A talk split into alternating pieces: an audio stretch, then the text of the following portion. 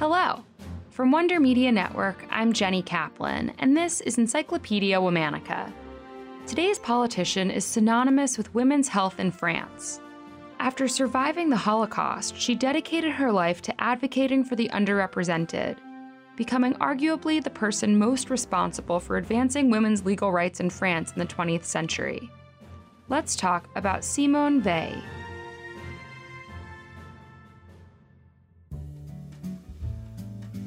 Simone was born on July 13, 1927. Her father was an architect.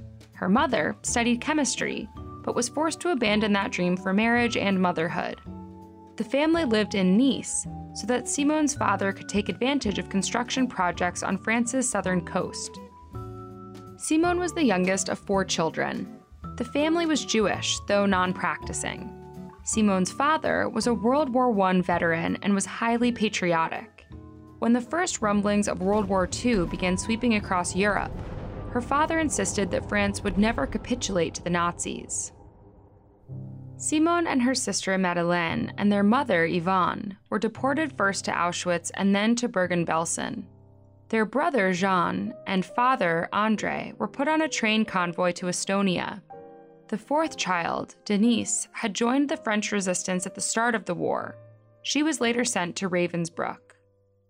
Only the daughters of the family survived.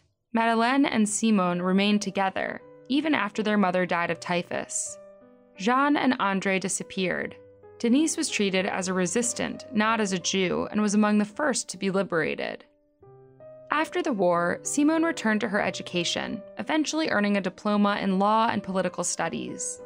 In 1946, she married Antoine Veil. Together, they had three sons. But in 1952, Simone was dealt another blow: the sudden death of her sister, Madeleine, whom she called Milou, in a car accident. Simone and Milou had been through hell together: concentration camps, the death of their mother, the difficult re-entry into French society. Milou's death was devastating. 2 years later, Simone sat for and passed the extremely competitive national exam to become a magistrate. In her career that followed, Simone often served as a voice, as a support system, for those who had no one else on their side. In 1957, she took a job at the National Penitentiary Administration. While there, Simone advocated for female prisoners who'd been forced to endure especially repressive conditions.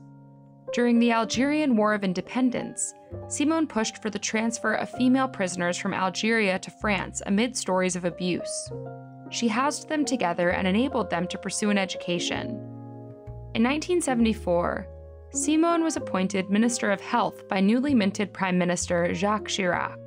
The first woman minister in France's history, Simone pushed through two groundbreaking laws. The first, which passed in December of 1974, facilitated access to contraception. The second legalized abortion. As a historically Catholic country, France's relationship with abortion was fraught, to say the least. In the Middle Ages, it had been declared a cardinal sin. During the French Revolution, it was legalized. With the arrival of the Napoleonic Code in 1810, it was recriminalized. In 1939, it was permitted if the pregnancy was life-threatening. During World War II, it was declared a capital crime punishable by death. By the time Simone introduced her law in 1974, illegal abortion rates were high. More and more French women were traveling to the UK, where abortion had been legalized nearly a decade earlier. In her now famous address to the National Assembly, most of whom were men, Simone said, "We can no longer shut our eyes to the 300,000 abortions that each year mutilate the women of this country, trample on its laws, and humiliate or traumatize those who undergo them." What followed her hour-long speech was a torrent of abuse. Critics from both sides leveled anti-Semitic attacks against Simone. She was accused of supporting a new Holocaust. Swastikas were painted on her car and front door. "Madame Minister," someone asked, "do you want to send children to the ovens?" But Simone remained firm. She refused to call abortion murder, and with support from the left-wing opposition, the bill passed in early 1975. It became known as La Loi Veil, Veil's Law. Simone remained a health minister until 1979, she dedicated the second half of her career to European unity. In 1979, she was elected the first president of the European Parliament, a role she held for 3 years.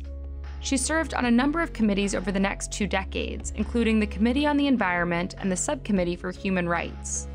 Throughout the 1990s, Simone advocated for the disabled, those who were HIV positive, and mothers of young children. In 2008, Simone entered the Académie Française. The council, which has been in existence since the 1600s, holds 40 members at a time. They're called the Immortals. Membership lasts for life. Simone was the 6th woman ever selected. Engraved on her sword, one of which is given to every member, are 3 lines. The motto of the French Republic, liberty, equality, fraternity. The motto of the European Union, unity in diversity. And her Auschwitz number. Simone died on June 30th, 2017, 2 weeks before her 90th birthday. She lived an extraordinary life, filled with tragedy and incredible accomplishment. This whole past month, we've been talking about politicians.